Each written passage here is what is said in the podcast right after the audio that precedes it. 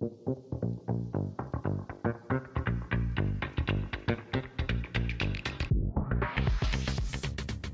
you for joining us. This is another podcast of Breaking Down IT with Steve, and I have a special guest for you today. His name is Erik Swanson. He's with Cardinal Services and a good, uh, good friend of mine. He deals with the HR and payroll nonsense that uh, no uh, small business owner likes to deal with. So, Erik, thank you for joining us today. And uh, why don't you give us a little introduction? Thank you for having me, Steve. I'm glad to be here. It's always fun to talk about what you do and, and how you do it. So, you'd you like to have a little bit of background about me? Yeah, absolutely. Uh, where'd you Where'd you start? Well, I was born and raised in the Bay Area of California, and my father worked for U.S. Steel, and my mother was a, a Children's Protective Services social worker, and they were both professionals. My father got a job transfer, which was pretty pretty seminal for us.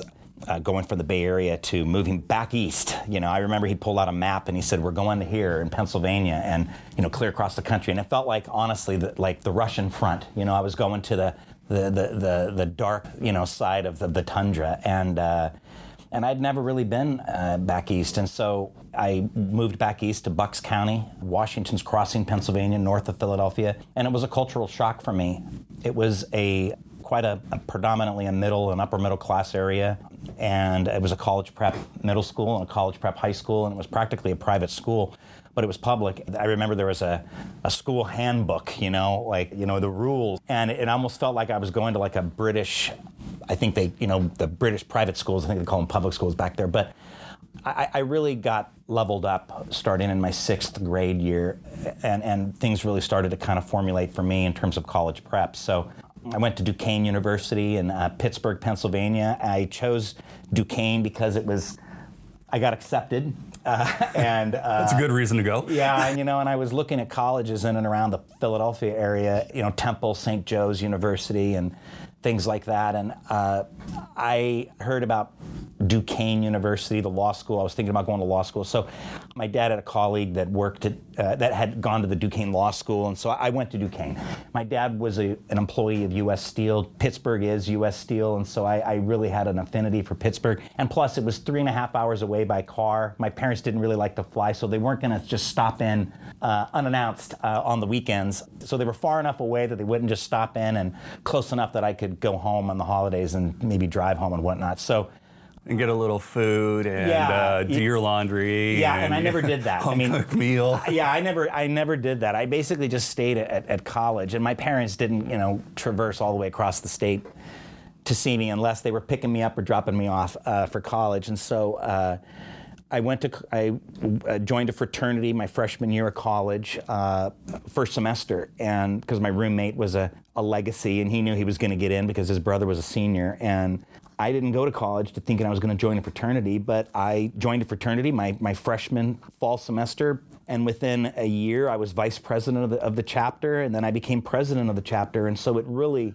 I got some, surprisingly, some leadership experience and leadership opportunities that I didn't actually think that I would ever have. And around my senior year of, of college, my uncle out in Oregon at the time, when I was going to college in Pittsburgh, Duquesne University, he had been sending me in the mail these uh, flyers and brochures about career development and you know what I consider going into business with him in this fledging a privately held staffing franchise called Express Services at the time. Now it's called Express Employment Professionals, and I know them. Yeah, yeah. and I, uh, he was one of the original. My uncle was one of the original franchise owners of the the company when it was founded. They were founded in 1983 as a privately held company, Express Services, temporary and permanent personnel back then they were called, and it was a franchise operation. And so he was like franchisee number 23 or 24. You know, now they have five or six hundred franchises worldwide. So I graduated graduated college in, in the, the, spring of 92, got a job working for State Chemical Manufacturing Company. It was a territorial sales job that I was excited to have. It was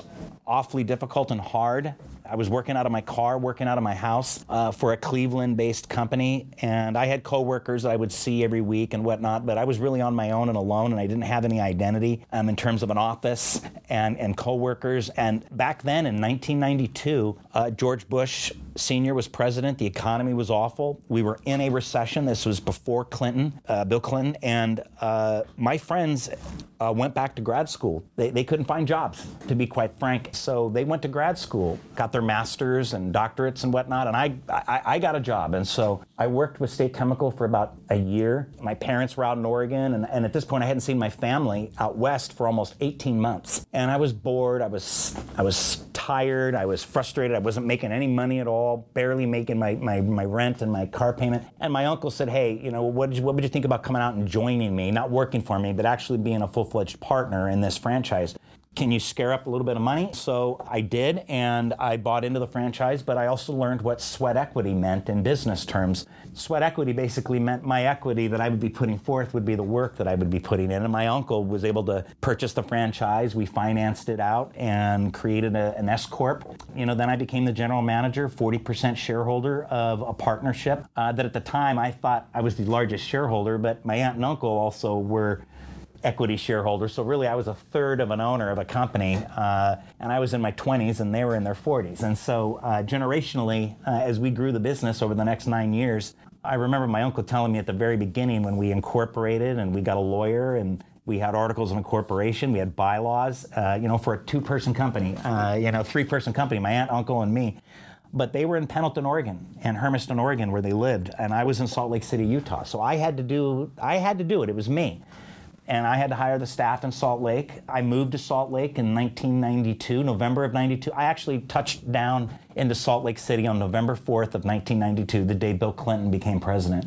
I remember being snowed in in a blizzard on I-80, and I think it was Casper, Wyoming the night before the election, November 3rd, I remember that the freeway was shut down, and I was in my, my four banger uh, Jeep soft top Wrangler uh, a little chilly. A little chilly, and uh, it, it, was cold. Uh, but you know, coming from Pittsburgh, it was you know it, it, was it was cold enough. But so I remember these things. Um, you know, and when Clinton became president, the economy really started to open up and change. Uh, you know, he revolutionized.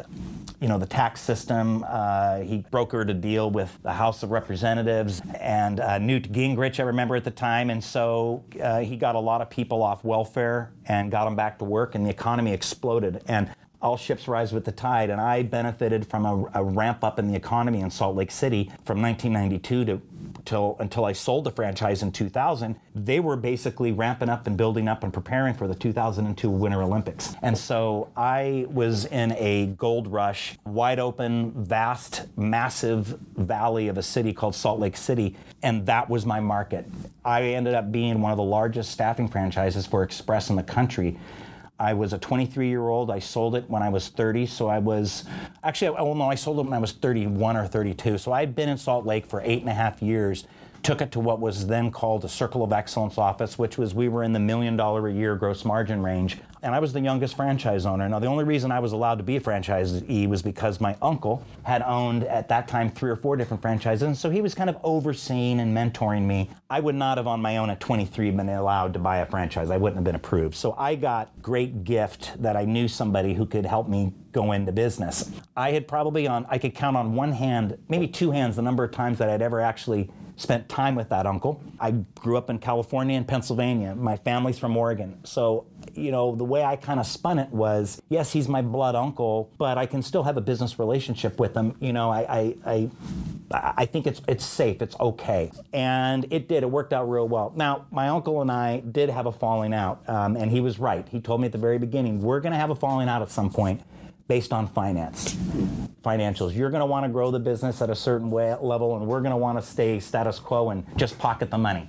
Uh, you know, you're going to want to reinvest it. We're going to want to make the money, and that is what happened. I was still in my late 20s and early 30s, and I wanted to grow, grow, grow. I wanted to take the profits, reinvest it in the business, open up more staff, open up more business, and he didn't really want to do that, and I understood that generationally. So I sold him my shares, met a lady, had a baby, got married, moved to Portland uh, in that order, uh, basically relocated to Portland. I've been here since 2000. And I've been in my industry space doing professional employer organizational services, staffing, uh, what we call PEO, professional employer organizational services, really since 1992. So this really is all that I know. I'm passionate about talking and coaching, mentoring with business owners because at 23, I was a business owner and knew nothing other than sweat equity and my energy. And, you know, if you have energy and gumption, you know, you, you can coach up everything else. And so I, I had a little bit of a gift, but I, I was a salesperson, so I was driven to grow. And I've, I left that opportunity, came to Portland, and was recruited by a large privately owned staffing company. And I worked there for 10 months and I didn't ask enough questions about the profit and loss statement up front. You know, hey, are you guys making money? You're profitable. I was excited about the salary they offered me and the corporate gig. I could work downtown in downtown Portland. I was a big shot. And I worked there for 10 months. The company was was failing financially. And so I pushed the eject button and I called the, the, chairman, CEO, and largest shareholder of a publicly traded company called BBSI, Barrett Business Services Incorporated, and I treated it like a sales call. And I knew my job was ending at Northwest Staffing Resources. I was a co executive uh, director, co managing director. The CFO and I were, were running this $40 million a year. Uh, I think at the time we had about nine branches across Oregon, Washington, California, and Idaho co-managing director, great title, good salary. The job was ending, and so I called this publicly traded company that's now located in Vancouver, BBSI, and I just called the CEO like it was a sales call, and I said. Your stock price is not exciting. Uh, nobody talks about you in the city. You're a publicly traded company, and you're not really even a competitor. How's that working for you? In a matter of speaking, you know, are, are you scared? And you got the job? And I got the job. And, and he, I was on a Friday. I talked to him. He called me. I left him a message on Friday. He called me on Monday and he said, When do you want to come in and talk? I came in the next day, Tuesday, talked to him for four hours in a room like this, and he offered me a job on the spot. And I was there for 17 or 18 years. And so I've gotten a corporate experience, a publicly traded experience. I've worked, I've owned my own business. Um, and I believe, kind of come full circle, what I love doing is talking to business owners and hearing their struggles. Their expertise is what got them into the business.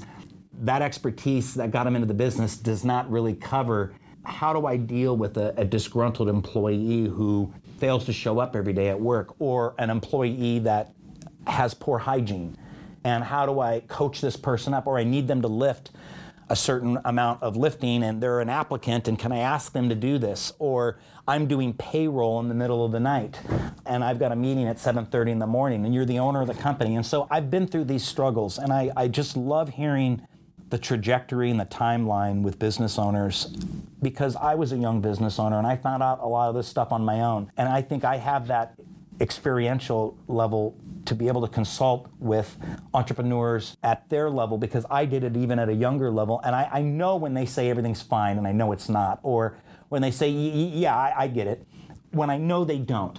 Because I used to shake my head in, in, in, approval and say, yeah, I understand, because I figured I'd just go back home and figure it out later. And now I can have a little more patience with those business owners. And I, I just, my passion is helping business owners and the employees that they, that they employ there's a lot of altruism in what I do because I really think that if I can help them uh, get out of the way, get out of their own way, and focus on what they really do best, let me take care of all of the administrivia. So, really, in a nutshell, to come full circle, that's kind of where I am right now. Is I kind of carry myself um, like a business owner. I, I'm entrepreneurial in spirit, meaning that I'm still working at the same company for the past five, six years now. I mean, entrepreneur, you get in, you get out, you know, and you move on to the next thing for me, entrepreneurialism is really more about taking on new tasks and initiatives and seeing them through and then wanting to make sure that I have many more to continue to inspire me. So that's kind of how I got here today.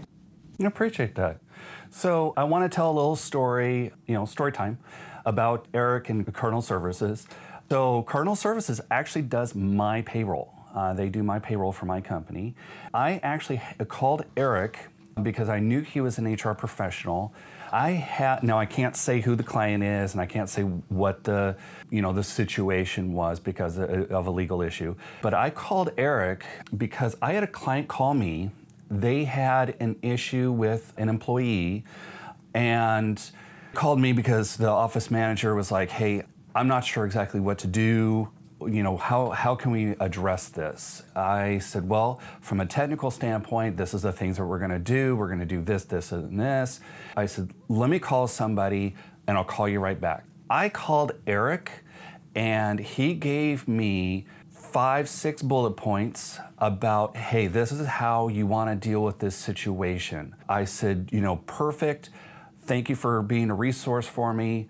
I called my client back. I gave them the five, six bullet points. In fact, they were already on the phone with the six bullet point, which was talk to legal. I really appreciate you, Erik, for giving me that information and being a not only a good resource for me, a good friend, and also keeping my payroll straight and doing all of those tax documents that you know I, I don't like doing and, and apparently can't do well. So thank you very much. And uh, with this, we're going to conclude this uh, podcast.